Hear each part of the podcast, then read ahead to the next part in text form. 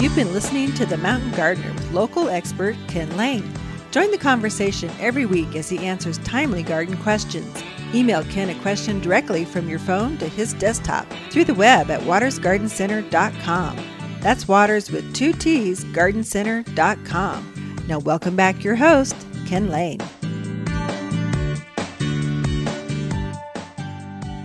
So, I wrote a garden column that will air next week to our Waters Garden Club members. The newspapers will pick it up. But what it really was is, is taking the mystery out of fertilizers, plant foods.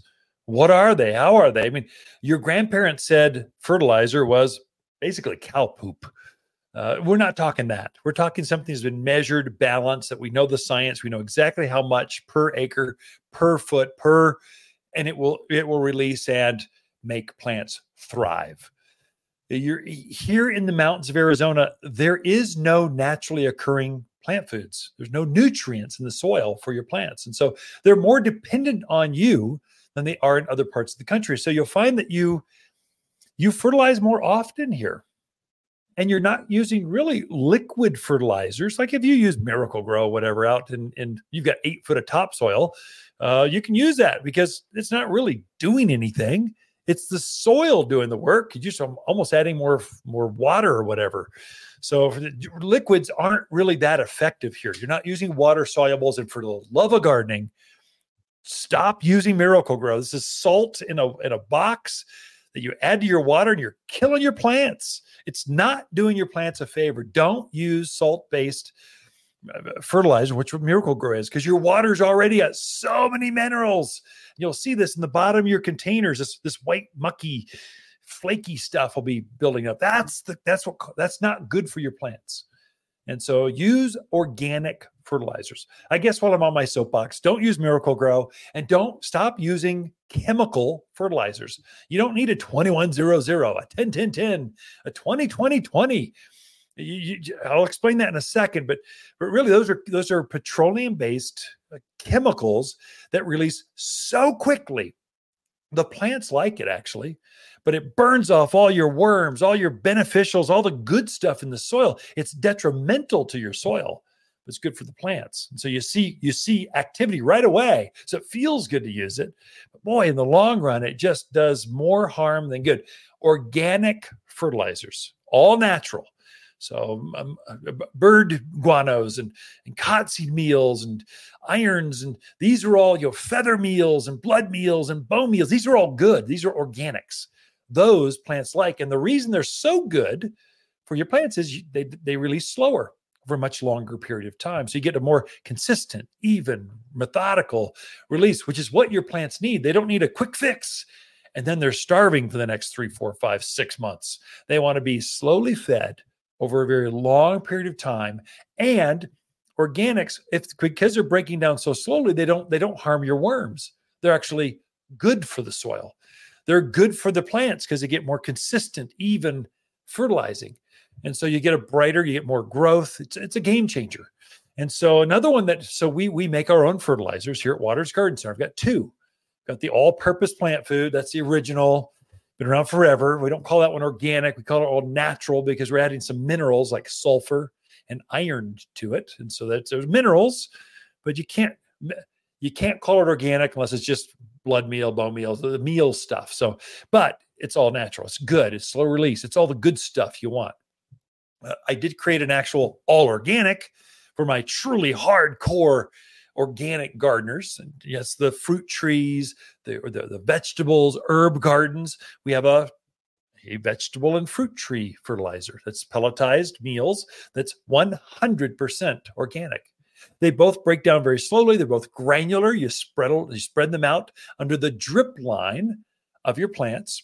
And then as water, snow, rain, fertilize hits that, it releases it and, and, helps feed your plants. The reason that now is the most important feeding of the entire year, now through at least by Halloween, but for sure before Thanksgiving, you need to fertilize everything.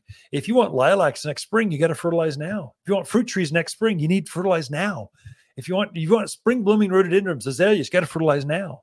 It's using this food for next spring's flower growth leaf buds. If you got new gardens, new a brand new landscape, you got to fertilize now. You get better growth next spring. It's a game changer. And then a little insider tip for your evergreens. So a lot of our so silver is the color of evergreens. It seems like everyone wants a silver or blue spruce, not a green spruce. They want blue or silver juniper, silver, this bright silvery glossy. That's actually aluminum. The plant's picking up aluminum and covering its green foliage with aluminum. So you get this bright silver color to it. If you know that and there's not any aluminum in your ground, you're going to have to give it to the plants. There's aluminum sulfate. So evergreens, we're mainly talking evergreens, maybe some hydrangeas, rhododendrons, they would all uh, uh appreciate that. But really, we're talking pine trees, spruce trees, that kind of stuff. Your your uh, deodar cedars, they like aluminum sulfate in addition to the all-purpose plant food. So all-purpose plant food is cottonseed meal, very acidic. We put sulfur in it, makes it even more acidic. Evergreens like acidy type of soils, fertilizers, and then you're giving it aluminum sulfate, even makes it more acidic and gives it aluminum. You're putting those two things down together now in the in the next 30 days or so, and next spring's growth will be the most spectacular, like glow in the dark silver. It's a game changer. And eh, this is kind of this is like fertilizer like 4 401 in college. It's like we're going deep. But those two things, game changer. Fertilize now. And then in addition to just fertilizing, give your evergreens some aluminum sulfate. Wow, you're going to have a spectacular garden next year. If new neighbors are encroaching on your privacy, we have just the solution. At Waters, we have an entire section of thick, bold plants dedicated to privacy. Fall is a time to plant a new privacy hedge, and we're here as advisors. Take a quick measurement and snap a picture before you come visit, and you'll quickly be living in privacy once again. Plus, our team of experts know how to plant to increase plant growth next spring.